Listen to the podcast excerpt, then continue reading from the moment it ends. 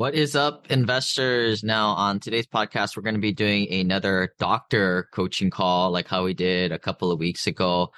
But if you haven't checked out, I think it was Brian on that coaching call. Sometimes we change the names. I think that goes for anybody wants to do these free coaching calls where we go into your personal financial sheet. We'll send you the blank personal financial sheet to fill out so that it helps expedite things. And people being like on feedback that people really like to look at people's personal financial sheet as financial voyeurs is the term. If you guys are listening to this on the podcast form, go on the YouTube channel to find this podcast if you really want to follow along on the personal financial sheet and see all their numbers and a lot that we don't talk about. I had a lot of questions and feedback over my analogy that I had a couple of podcasts ago, I believe, and go back to Brian's one for the full discussion. But this whole concept of you know, wh- all right, we're investing in deals. We are playing these different tax strategies or at least learning it maybe doing getting some passive losses artificially that you don't have to recapture through the new tax pal fund and you're doing a little bit infinite banking or our new accredited in, our new accredited investor banking which you guys will probably learn as we roll that out this year. Let me know if you want to try it out but it's working but all right people are moving down this path and i think everybody here pretty much they're not trust fund kids. They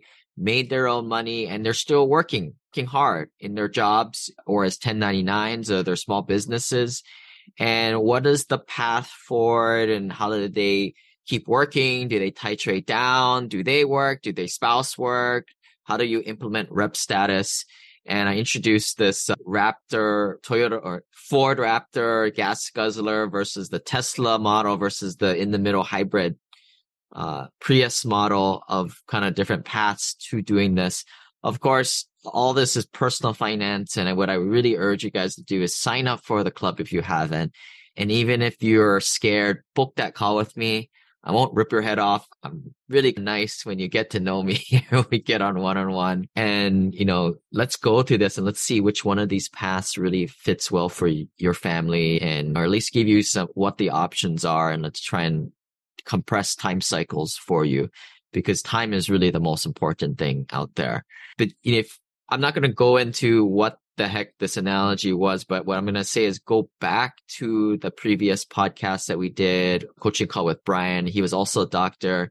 I go over this loosely. If not, shoot us an email. Maybe we'll do more, but certainly if you're on the YouTube channel, put a comment below with answer. This is, this kind of there's real quality of life questions and personal finance questions. And this is ultimately what I really like because this changes lives. So like going into a deal, doubling your money, whatever, that's cool. Tax savings. Yeah, that's amazing when a lot of the doctors will save 150, $200,000 in their first year by doing some of this stuff.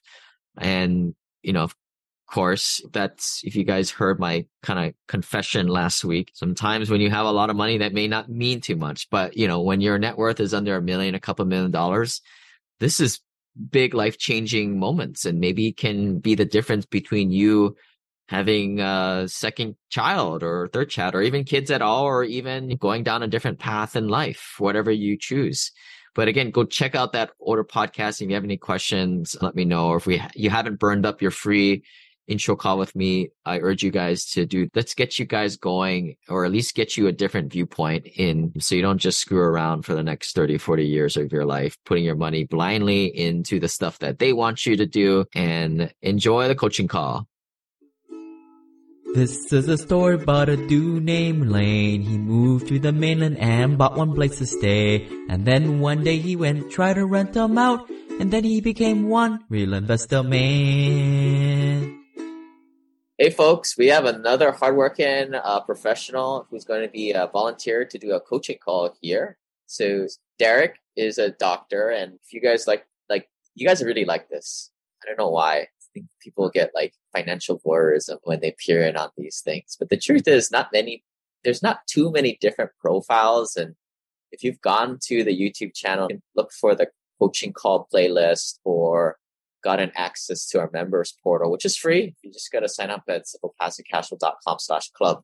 We actually uh, align all the coaching calls based on net worth. So you can just find yourself and fit right in and find some of the past coaching calls, people with a lower net worth than you, and some of the higher ones that you'll get to at some point. But uh, dig in here. Uh, Derek, thanks for doing this. Why don't you quickly go over a little backstory to get to people to get to know you a little bit? Sure. Yeah. Thanks, Lane, for having me. I'm excited to do this coaching call. As far as my background, so typical working or professional kind of investment background. I met my wife in medical school. We were both physicians and busy with training and residency and all that. So we just went down the typical route of basically doing retirement accounts and funneling all our money into stocks and bonds. We thought we were pretty smart because we were doing mostly low fee index funds. So we weren't picking individual stocks. We were doing a lot of just basically Vanguard mutual funds. And we're doing that for basically 10 to 15 years because we had two children along the way. and then just recently, actually earlier this year, brother in law got me turned back onto real estate. So I went down a, a really deep dive into the podcast world and BiggerPockets on your podcast and really just started to look into the syndication space and rental property space. And this year we actually purchased two rental properties. So one that's for a long-term property where we actually have some in-laws staying in it. So it's not like a typical rental property, I would say. And then a second was a short-term rental property that we got in the mountain area in North Carolina. So we did all that this year. And then now I'm at the space where I really want to start more looking at passive, truly passive, so syndication type deals, um, and maybe even starting to look into like infinite banking. So basically, just trying to get more sophisticated away from just mutual funds, stocks, and bonds. Actually, start getting some more investments into the real estate and, space. And then, where are you guys at age wise? You guys got kids? So I am 40. Unfortunately, the other complicating factor of my uh, personal history is my spouse passed away suddenly, like a few months ago which complicated the issue. So it's just me now as a single father with two kids who are six and nine. That has also led to this push very recently to really try to simplify my life and simplify my investment strategy. Obviously, I want it to be high yield and, useful, but I, I, just really want simple. Uh, sorry to hear that. If you've been listening to the Simple Passive Cashflow podcast since 2016, you have seen me, well, change my mind a few times. At one time, I thought buying a bunch of rentals was the way to financial freedom, so you could be that cool guy at the local real estate club with all the other misguided landlords. As I became an accredited investor, I discovered the three step system that we use today. First, syndication deals where you don't invest with dishonest operators to get better returns than the 401k financial planner garbage. Second step, get passive losses to unlock the tax best practices that the wealthy employ. And last and least impactful, number three, infinite banking. If your net worth is not yet $1 million, check out my free turnkey rental remote e-course at simplepassivecashflow.com slash turnkey. Alright, speaking to accredited investor to accredited investor, my 123 system is very simple to implement, but it requires plugging into a community of purely passive accredited investors like ours. Join our investor club for more insider access. Go to simplepassivecashflow.com slash club. Those who are looking to deploy more than $250,000 their first year, or make over $300,000 in annual income, or net worth over a couple million dollars, should really look into our exclusive inner circle called the Family Office HANA Mastermind, FOOM for short. Learn more at simplepassivecashflow.com slash journey. I know it's something that all of us, as we're trying to get our stuff together, we never know what's going to happen. Could be you, could be them. I was kind of thinking the other day, if it was me, what's the point if I'm gone? It's all done. the simulation ends, but that's not a good way of looking at it. But yeah, I mean, let's let's definitely get you on the right path, or at least tell you what I think. And great. But but right now you're still working, right? Yep, I work full time, W two. I know I've listened to a bunch of podcasts, yours included, where there's talk about like real estate status professional and all that. I I'm not going to qualify for that, and that's probably years out because the place I work at is actually pretty cool place. It's a fun startup, and I'm definitely I think, going to continue it at least for the next few years. So I don't really have any.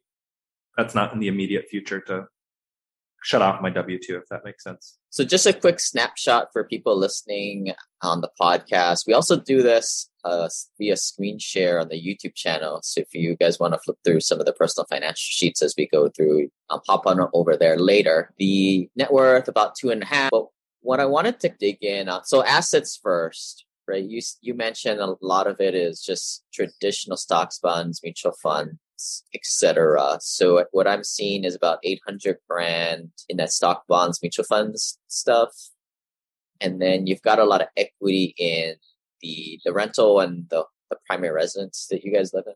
That equity might be wrong. I might have filled out the sheet wrong. So the equity is probably in the primary residence. I would say between three to four hundred, depending on what it's going to sell for in the market.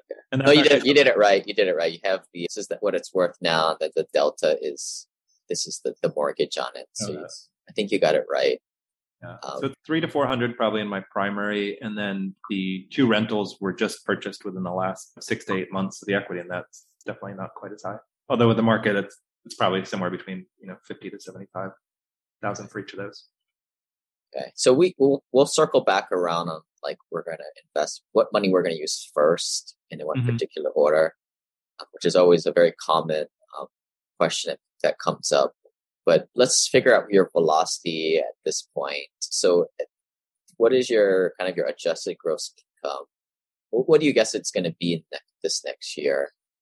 So right now, my wage is two hundred sixty-five thousand per year, whatever that comes to after taxes. It used to be my, with my spouse working as well; it was closer to half a million, but that's obviously going to yeah. Change. And then your expenses, right? You're not cheap having a couple kids, but luckily you're not in the wonderful state of California, a little bit cheaper where you're at. Right. Yeah, North Carolina is not too bad, although the area I'm in is a little bit more expensive than the typical North Carolina, but it's definitely, yeah, I've lived in the Bay Area before too. It's not like San Francisco, other California areas. Yeah. Did, did you move over to the Carolinas for work or? The, kind of for uh, family. So I was in the, I used to be in the military. So we were in California, then Colorado, which I actually really loved. But a lot of my wife's family is from the Northeast area. So we just wanted to get closer to them, but didn't want to go to an expensive New York or Massachusetts area. So that's how we ended up in North Carolina. Okay. So what would you say you guys monthly burn rate for expenses? You, you using utilizing daycare or yeah, there's after school. So our kids are in school, but we have to put them in after after school or after care. My wife has some car payments because she got a new car a couple years ago. We have our mortgage, taxes, groceries, all that stuff. It's probably around ten thousand give or take 10 to 12,000 depending on the months. I used to track the budget a lot more closely and then that kind of went away last year. Yeah. So that's probably about it. And that's including like our, we would set aside money to go on nice vacations and stuff like that. We pump that in. So probably 12,000 a month would be. Yeah. And I think this is 12,000 burn rate every month. And you, so you net about 10. So you're mm-hmm. netting at least 100 grand a year. Maybe if that'd be a couple of investments every year. As long as you, for you guys, as long as you can stay above 50, 75,000, I think you're good enough. You can let off the gas a little bit. Whereas some of the folks that are under a million, 1.5 million, they might want to tighten the belt a little bit. Going at a pretty decent clip here. It's just a matter of being smart to where put the, putting the money.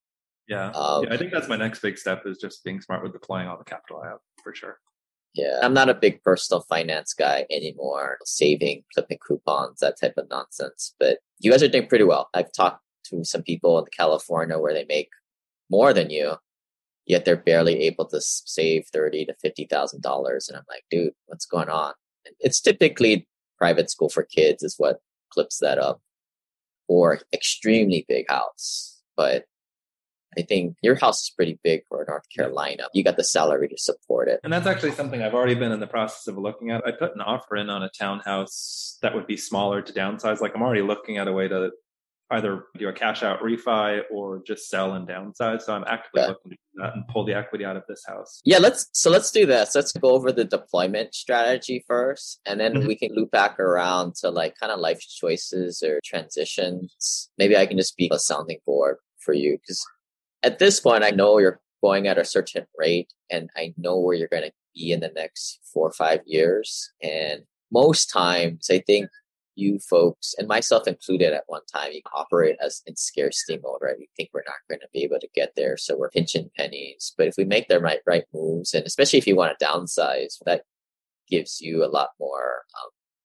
pushes you further down on the financial independence road. So um, that said, let's talk about where. So let's look at this 800 grand in your retirement accounts. So you had it broken down one of these sheets, IRA versus Roth, right? I think down yep.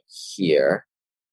So let me see here. You've got the Roth stuff is about 150,000. 401k, 403bs, that's the majority at 550 and then you've got the ira miscellaneous stuff at one at 990 so, so one thing i've looked at or i've reached out to a company it's like eqrp or something was like one of those uh, trying to tap into specifically that 403b that is my wife's so now i'm i was the beneficiary now it's mine so i'm still trying to look into if that's something. Yeah, everybody's trying to sell you a bunch of stuff, huh? Yeah. All right. Here's my thing. Retirement accounts. You've heard me say I'm not a huge fan of like. I think you're better off paying your taxes on it today while you're in a lower tax bracket today. Look, you're at 250. You're under the 340, right? And then, especially if you believe taxes are going to be going up in the future, especially if you think your financial picture is going to be going up in the future, that argument were to put it into these self self directed accounts or qualified retirement plans is what they're technically called, not some marketing term or whatever. They're all the same thing. Solo 401ks. It it that works if you're investing in non tax advantage things, right? Like crypto stocks. But if you're investing in real estate the damn thing should be tax free anyway because you get the losses from the tax advantage asset. That's the key thing that people glaze over all the time. So I guess my first question is, are you going to be investing in real estate or you want to be investing in stocks, bonds, mutual funds, crypto? So I'm still trying to figure out like what I ultimately want my asset allocation to be. I know that I want to like currently I'm very heavily in stocks and bonds and I want to shift that and probably get anywhere from 40 to 50, maybe 60% of my total net worth in real estate, probably 20 to 30 ish, and still stay in stocks yeah. and bonds, index funds. Okay. The crypto piece is the one that I'm still figuring out. I actually listened to one of your webinars that you did. I forget who the person was, where they were making the, the point that he thinks Bitcoin is going to be worth however many million per Bitcoin and all that. And I have some friends that are pushing Bitcoin hard as well. I've gotten a tiny bit into that space. It wasn't anywhere on the worksheet, but I think 10,000 crypto. So I'm like dabbling slowly in a little bit of Bitcoin and ETH, and I'm trying to determine is that going to be like 1% of my net worth, just so I have a tiny stake, versus 5 to 10%. And I'm a little bit more aggressive in the crypto space. So I'm still doing a little bit of research on that. Yeah. Allocation. And that's what makes this hard, right? Because if we're, before we start to decide on self-directed IRA, solo 401k, or take it to cash, you got to figure out what that end asset allocation pie chart's going to look like but you mm-hmm. don't know what the hell that looks like at this point. Like I, I, I have some ideas. I'll just shoot you what most people in our kind of mastermind group will do at your network. They might do like at most five, 10, 5% into crypto. Mm-hmm. The crazy ones will be doing 10%. But okay. as you can see, it's, you're not going balls to the wall with this type of stuff. This ain't Wall Street bets type of stuff. So five sounds a little bit like more reasonable to me. Yeah. I, and then most of them they they start off with that 50% alternative asset idea which i think you're hitting down. Over time i think that it creeps over to the majority but i think most people they're always going to have a quarter or a third of the traditional garbage if you hmm. will. Personally i don't have any of that stuff but I'm not normal. And I think it's prudent to have some of that stuff so that you're always in it, so you're learning. So the idea is you go to alternatives, get your net worth up to five, 10 million, and then possibly come back to the, to the traditional space is right. the idea. But if you leave the, the traditional space, you'll never, you might as well stay on the alternatives because that's what you got you there in the first place. But let's just go with you're going to, in the next several years, you transition to half alternatives, half I don't know, 40, 45% traditional stuff. So we'll leave half of this stuff alone in a way. And, and if you are you counting like syndications as alternative? Yeah, those are what I call alternatives. Yeah. So real estate is alternatives. Crazy. So where did that, I might actually be more comfortable with 65% alternatives, 30% okay. Okay. Additional 5% crypto. That seems like a reasonable starting. Yeah, and I think that's again that's no that's very typical the people on the family office group that are have that kind of mindset. But of course, you got to get to your 50 50 first. So let's have that to be an intermediate goal these next few years and then get uh-huh. to that once you get proof mm-hmm. of concept. But that in mind, of course, I'm aggressively pushing you to, you know, move this stuff around. What I would probably do in that case is, let's see, again, 800,000 of various pre-tax, post-tax, various IRA, 403b, 401 stuff. First thing we always do is we don't touch the stuff first. We you got liquidity, right? You have home equity first. Yeah, so I have home equity, and then there's a decent amount that I have in checking and savings, and then also I'll, I got a lump sum for the life insurance, a supplemental life insurance benefit. So What would you That- say like that liquidity would sum up to about several So thousand? it's about 700. Although I like to keep some in reserve. Like I'm one of those people that probably wants 75 to 100 in my Yeah, yeah, fair enough. Fair enough. So deployable capital right now, I would say comfortably between six to 650 that I could deploy pretty quickly. So there's two path ideas I'll give you. Like first is what I'll do because I've already know it works personally, and then there's the one that most people will do Okay. that I see, which is obviously takes into account the whole. Let's try the stuff out first before we go crazy with the stuff to make sure it's real. Let's get proof of concept. calm and crazy. Like when I bought, started to do out of state turnkeys, I bought one property first, then I mm-hmm. bought 11 very quickly. But I think it's prudent to get proof of concept. Although we've had people invest a million dollars in nine months by joining the family office group and building relationships with other peers and then quickly moving in, which makes me stressful for them. But now they're happy with 10, fig- 10 five figures of monthly passive cash flow now, two years later. Those are the two goalposts to think about. mean, but let's I- just I would- I would say normally I'd be more on the cautious side. I think the one thing that makes me think I might be a little bit more aggressive about deploying the capital is just the the inflation that's already here and seems like it's not going to slow down. I don't want to just sit on this pile of cash for two or three years and have the purchasing power. Yeah. So let me, those are the two goalposts, right? So what I'm going to propose, just so we don't have too many things floating around out here, is just the more, the bare minimum conservative one of moving in slowly. So what I would do, so there's, shoot, there's three things going on here that I'm thinking in my head. First, we got to deploy the liquidity first, because that's the stuff that's not doing jack for you. Then what I want to do is I want to take, I want to leak money out of these retirement accounts slowly so that you're Right now, your adjusted gross income is about 250.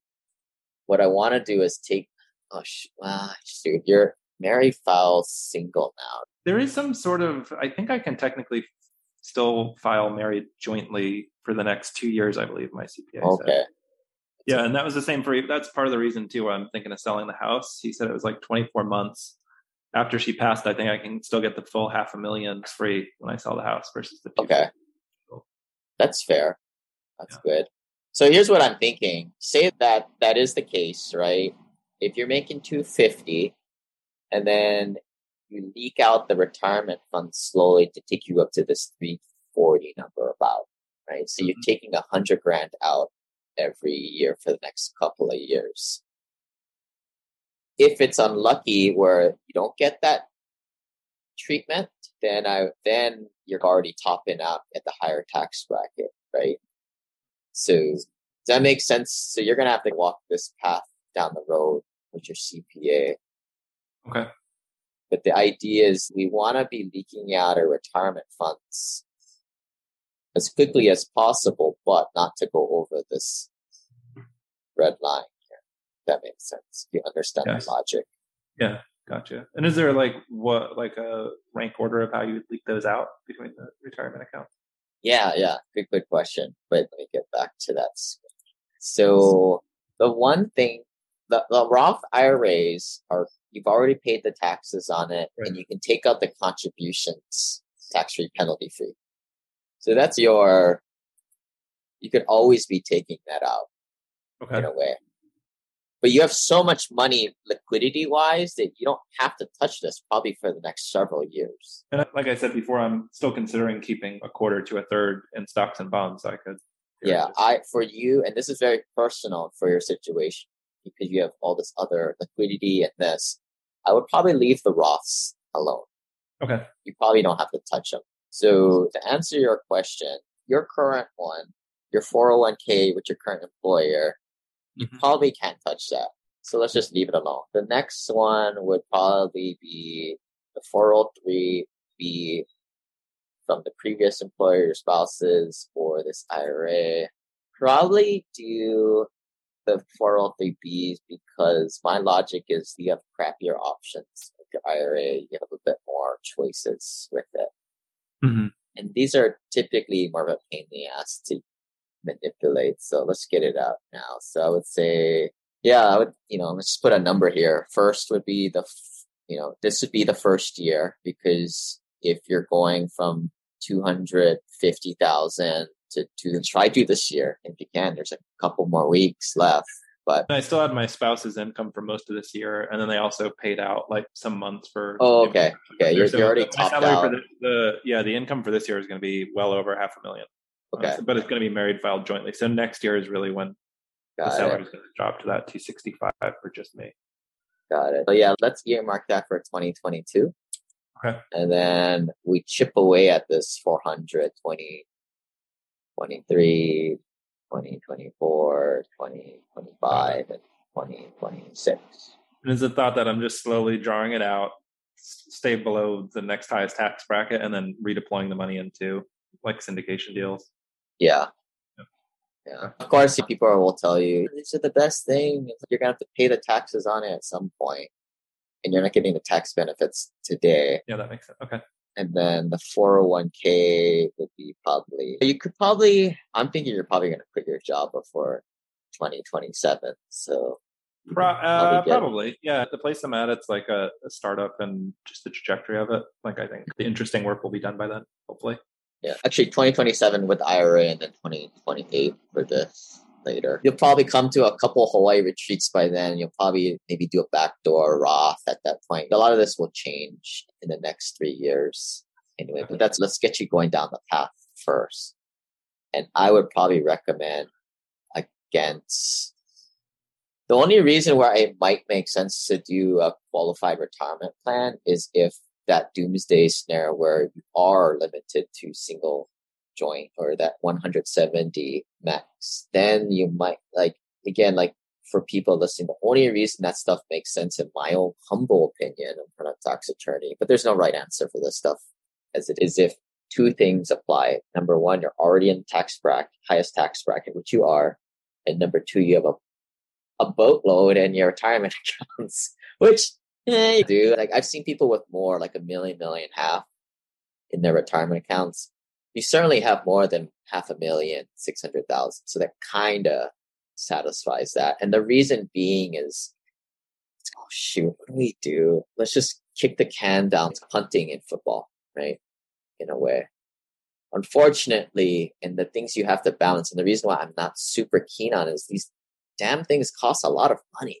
Yeah, I like your plan. I'm slowly drawing this out as noted. And then you did mention like the backdoor Roth. So that was something we had been doing the last couple of years with my spouse. I didn't do it this year, but is that something you typically recommend for? For most people, no, because they got to get their stuff together and get their cash flow bucket filled today. Then, when you're already cash flowing ten, twenty thousand dollars, then yeah, do your backdoor Roths after that. People do it all backwards, which you're seeing. So you have that general idea, and it sounds like you have a pretty good understanding of leaking things out. If that would be the conservative way of doing it, if you wanted to be a lot more aggressive, you you take it out two times as fast and you start to supplement with some some other more exotic tax strategies and stuff like that, like land conservation easements, that type of stuff.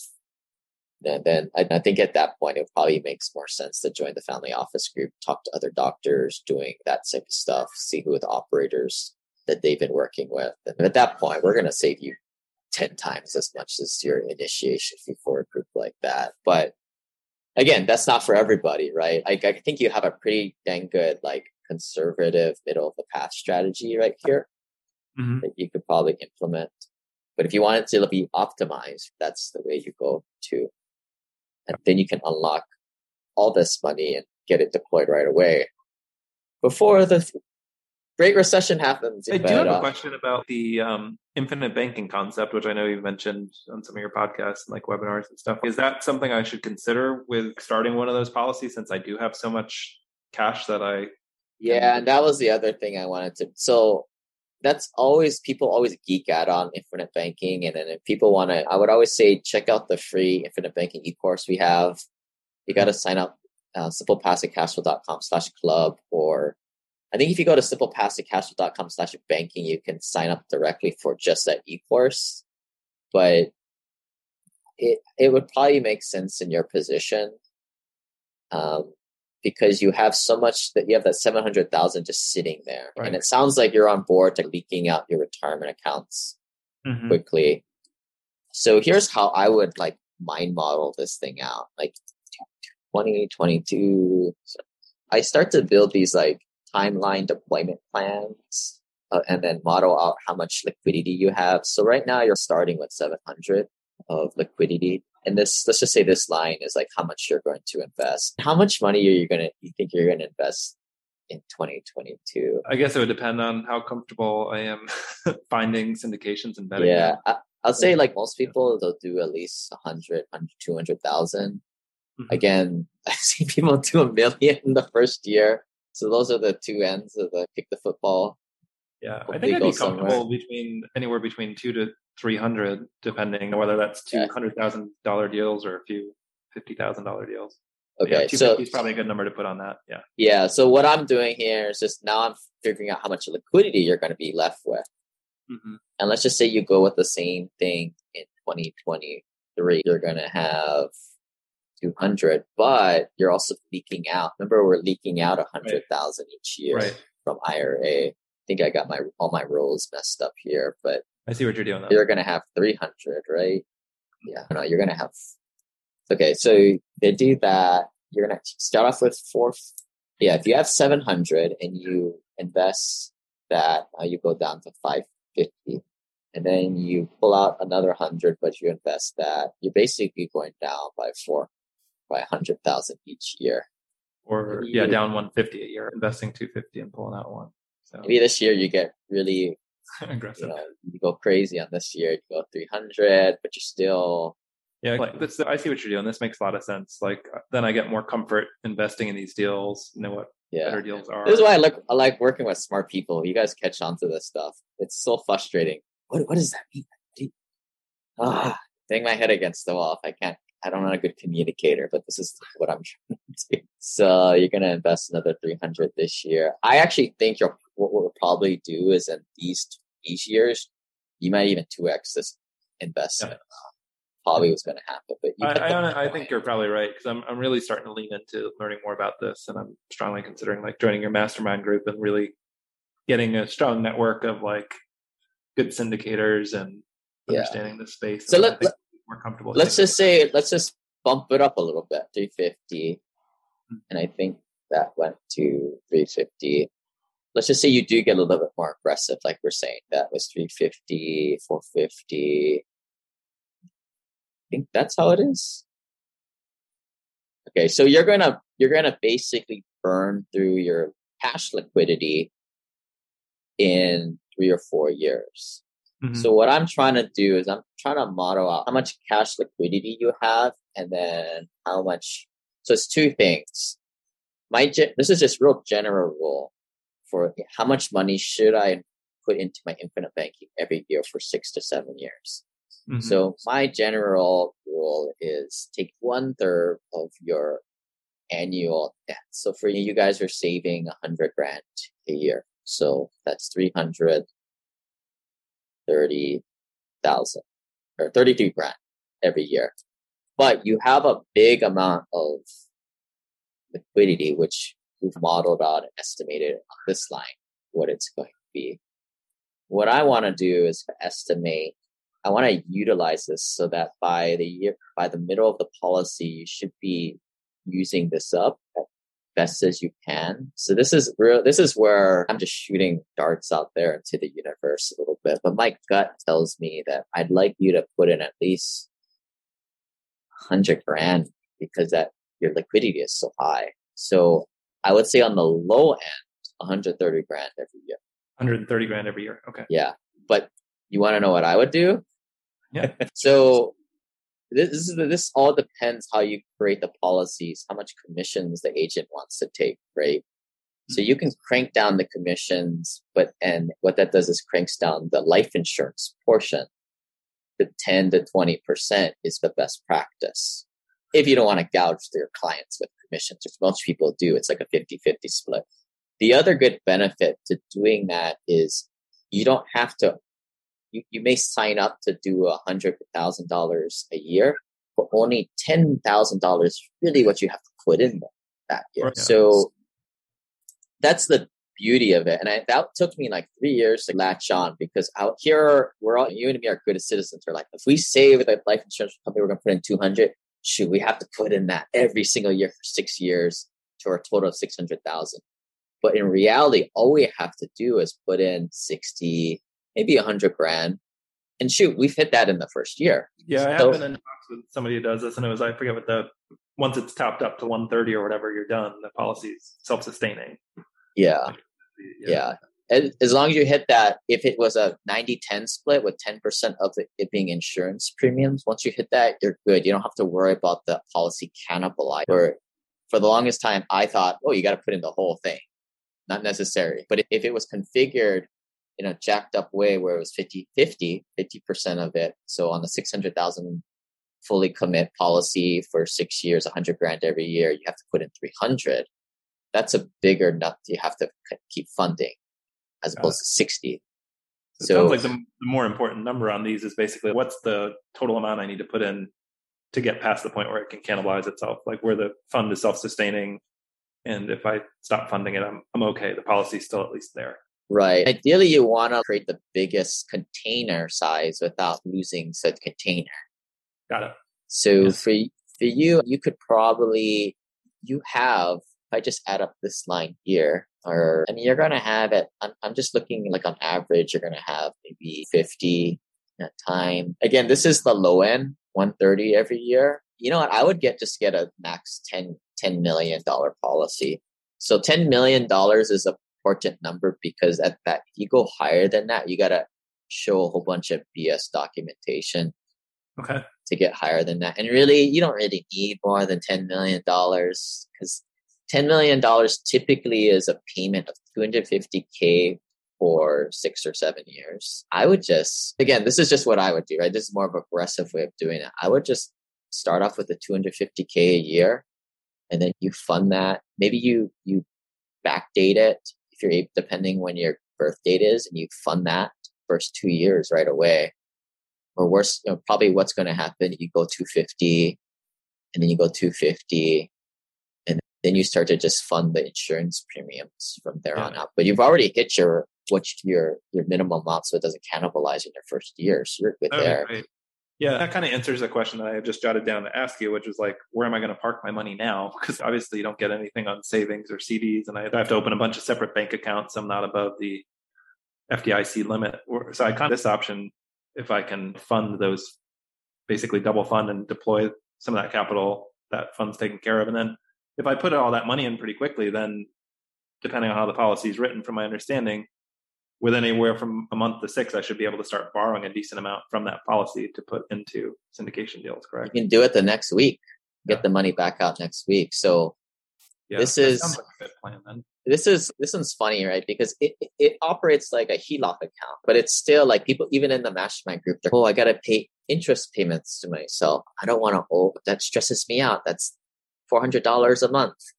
No, that's just a mindset thing. You got to get over that. It's just what what the way you're supposed to use this thing. If you put in two fifty and now your cash value goes down to two hundred, and then you know you put in the next two fifty the next year, maybe it's worth four I don't know, 450. Let's just call it that the next year. You, what you want to do is you want to take out that 450 and put that into deals or crypto or whatever. I'm assuming you guys Basically. have good, good contacts for these infinite banking. Yeah, yeah, just yeah, go through the e-course and then I would say just it's a couple hours for do that e-course, but it should get you set up and then yeah, we can refer you out from there once you're kind of studied up.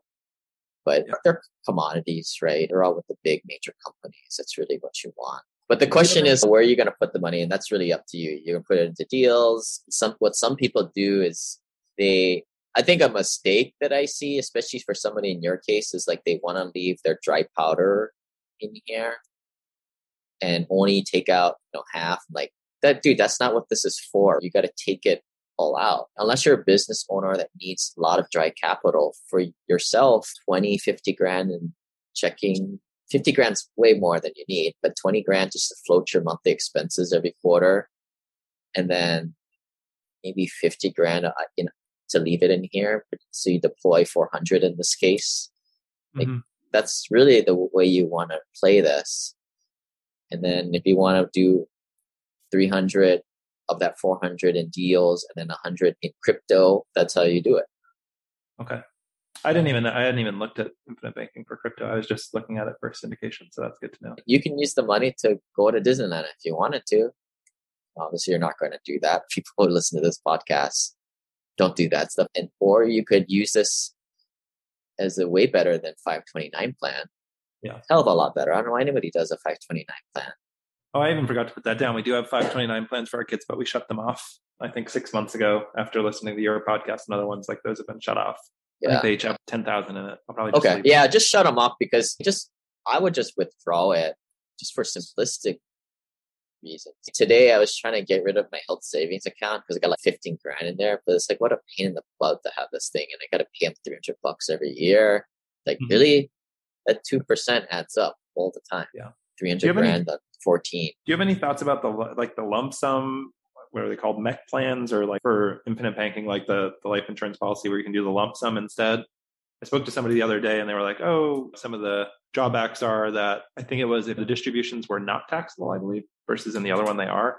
There were some differences with it, but I, I had never even heard of the lump sum thing until I spoke to somebody. I don't know if that's something. Yeah, you're gonna have to talk to our experts on that one. I, that just there's all these kinds of other like variable life. That's like they miss the point. They're like, don't you want higher returns? We're like, no, we want like liquidity so I can go invest in better stuff.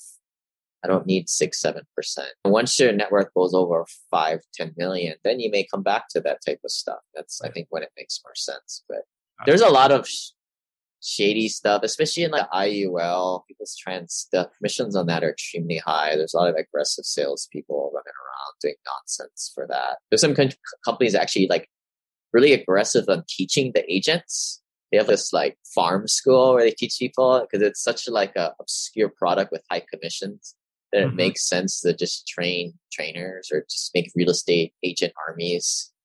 You know, head out there. One in a hundred will actually sell a policy, but it's pretty good commissions for them at the end of the day. But basic IBC, this is what it's for. Once you go over 10 million, I think that's a little overkill. But especially because you want to get this money working at for 5% tax free. And then Right. a- another thing to think about is because you're the only one for your kids now, I mean, it's, it would probably be prudent. A Single point of failure at this point. Yeah, that's true. That is another good benefit of opening up one of these. Yeah. Um, and that's it. You guys, have, you have a trust build and all that stuff, updating. Yeah, I'm in the process. I, I got to redo. We were in the process of getting it set up, and then my wife passed away before all the stuff was notarized and finished. So it's a little bit of a mess. So I'm yeah, yeah. trying to get that all that sorted, and then I was obviously not in the right state of mind for quite a bit. So I'm I'm finally getting my brain back from brain fog, and I'm going to start cleaning that up. yeah.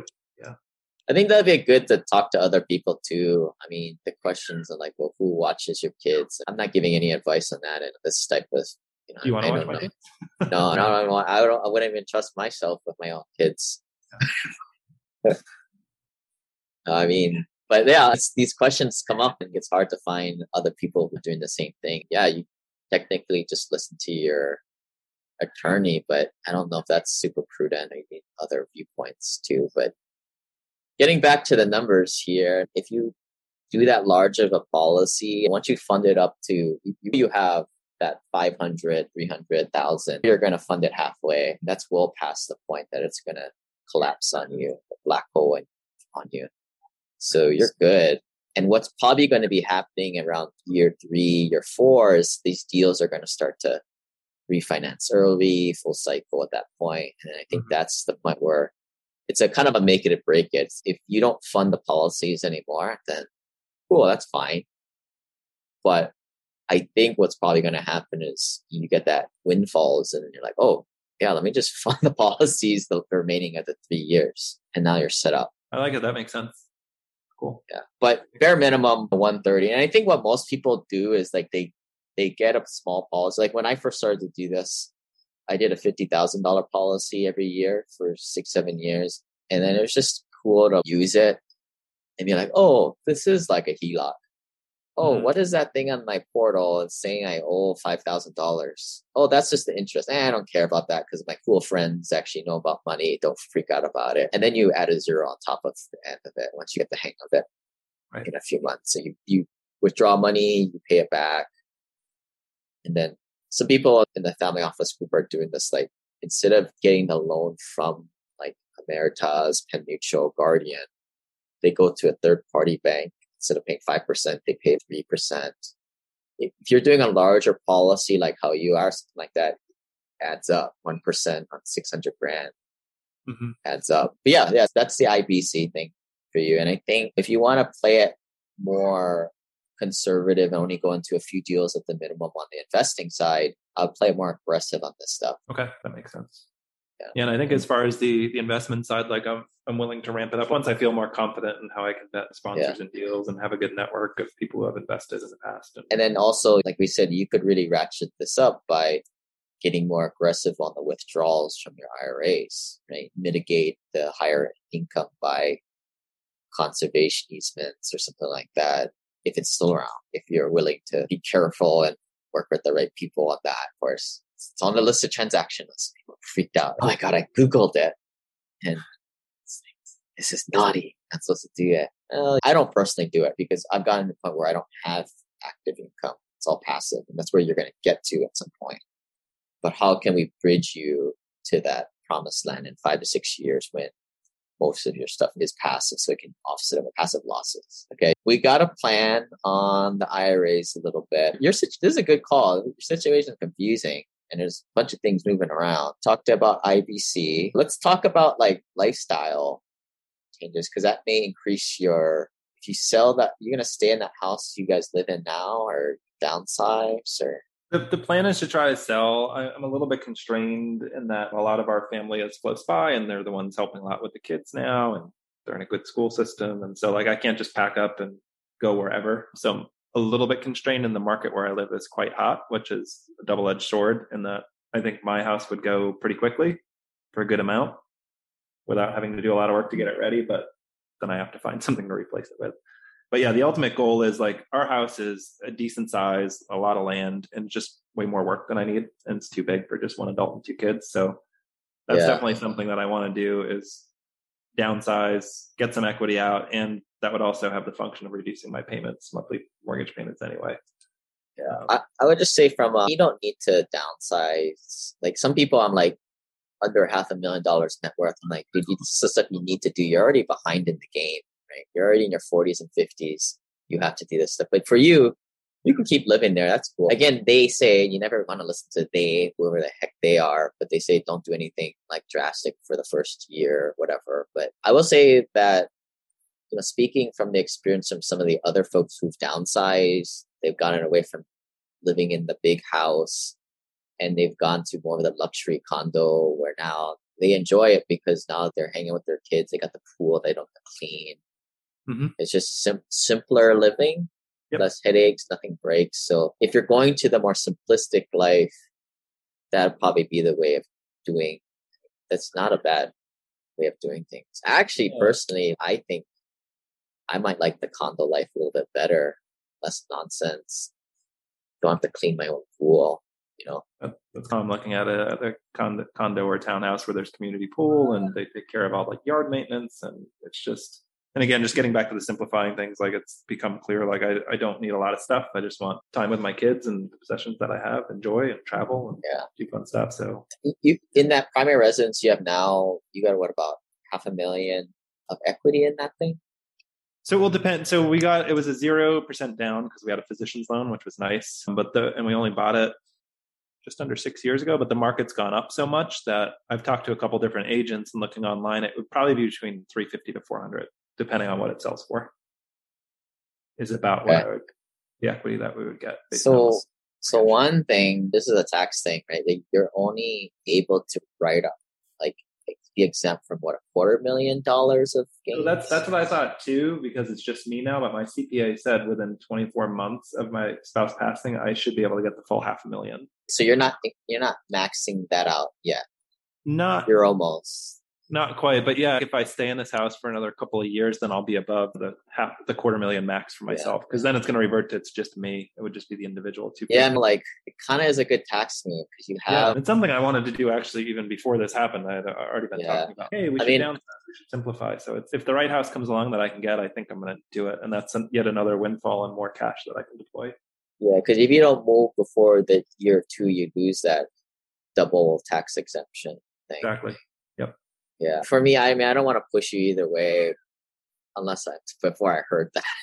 I'm like, yeah, you got to just move out, move out, and buy it back again if you feel that's what you want to do. I don't know if you can do that. It's not like a wash sale, but you know what I mean. Yeah. No, I, I think it's, it's a strong possibility, and even where we live, it's a it's more of a isolated subdivision, and there's not as many kids around, and there's plenty of neighborhoods where a lot of their friends from school are. That would be cheaper and smaller, and have a lot of the things we talked about. So Yeah. um, definitely on my radar, and that would just accelerate what we talked about, give me more cash to put into these funds. Yeah, but maybe think about it, and I think wait till the springtime or summer. That's when the market is supposed the hottest. The world doesn't end before then. Yeah. Uh, No, I got yeah, I got my um like I'm looking now to potentially hop on something if somebody's putting something on in December or January. But my goal is to probably list my house in the spring because that's just Yeah. it looks the nicest. It's the hottest market. But if you know, just doing some quick math here, if you dump out four hundred grand, you put it into an even bigger infinite banking policy, or you just do an infinite banking right away at five percent. You know, that's 20, 20 grand a year, a couple grand, couple grand a month. You always want to do this equation and think, how does that two grand a month change my life? If you had to use it, that could be a lot of less home cooked meals and eating out, less more time, right? If you can use that two thousand dollars every month, that is time, or for time, that's money well, or you know, that's that's a good move to create that cash flow, and that's everlasting cash flow. Just not just Right. eating through your pile. That's how I would look at it. So you get to live in the condo, get the free free maintenance on the pool. But what are the downsides of that? I don't know. Is there a downside in your head? The only downside is less privacy. Like the, the lot I have, it's great private lot. It's gorgeous. Like you're by nature, and it's very private and very nice. But I Spend an think I think, two, I think the positives of moving out weigh it though. Like just simplifying life, getting a bunch of equity out and redeploying it. Yeah. Getting my kids in a neighborhood with a bunch of their friends. I think Yeah. definitely outweighs the privacy concern. That's why I asked some people when they talk to their spouses, they're like, "What's the downside?" And they can't communicate because there isn't. They just don't want to do it, which is silly. You've obviously been able to voice your concern, which is privacy. But so, what if you took two thousand dollars a month and you bought the penthouse instead of the the Right. other one? Right. But you, you rented the penthouse instead.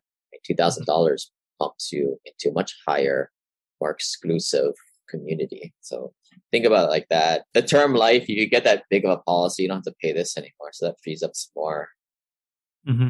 cash Yeah, flow that's. Mhm. that's redundant. Yeah, I think we covered a lot here. Anything else you want to? No, I don't think so. This is very helpful. Thank you.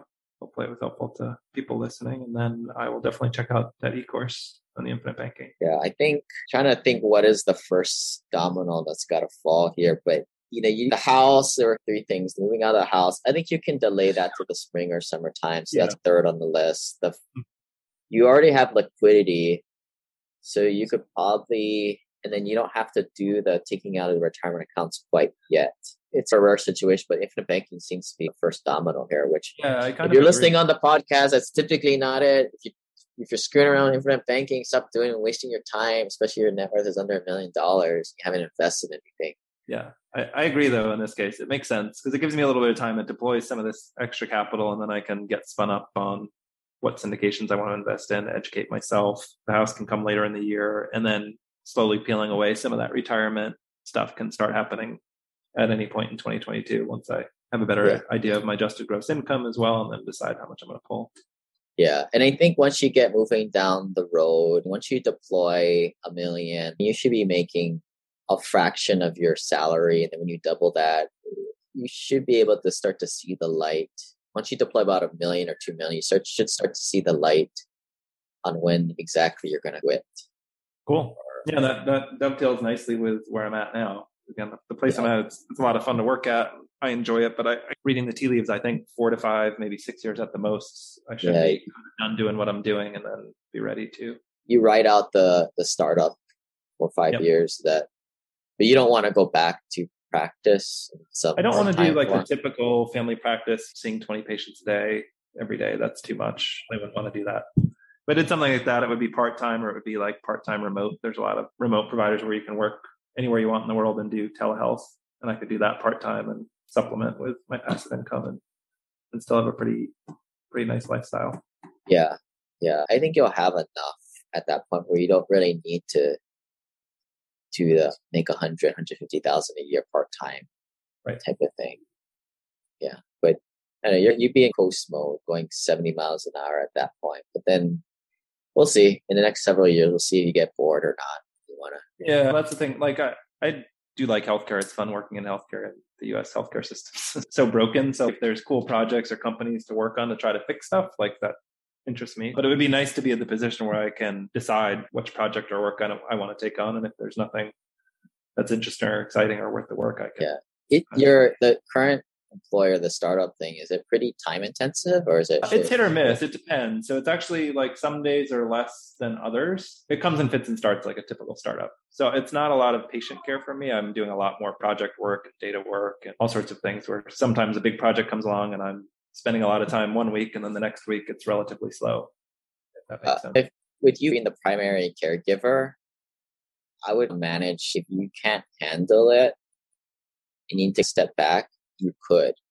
Yeah. If you stuff all this money into infinite banking and you get maybe a quarter million, half a million into deals making 10%, you probably have enough to definitely sustain your cost of living if things get too busy. Like yeah. you have the option to, to do that. Yeah, right now it's not too bad. And part the good thing is most of the time I actually get to work from home which is nice. So even though even if it's busy, I still have the time with the kids, and then a lot of the work I can do at night when the kids are asleep. Just the nature of the startup and how I'm doing it. A lot of it's project work or things I can literally do at 10 o'clock at night while they're asleep. I can just sit yeah. there and get my stuff done.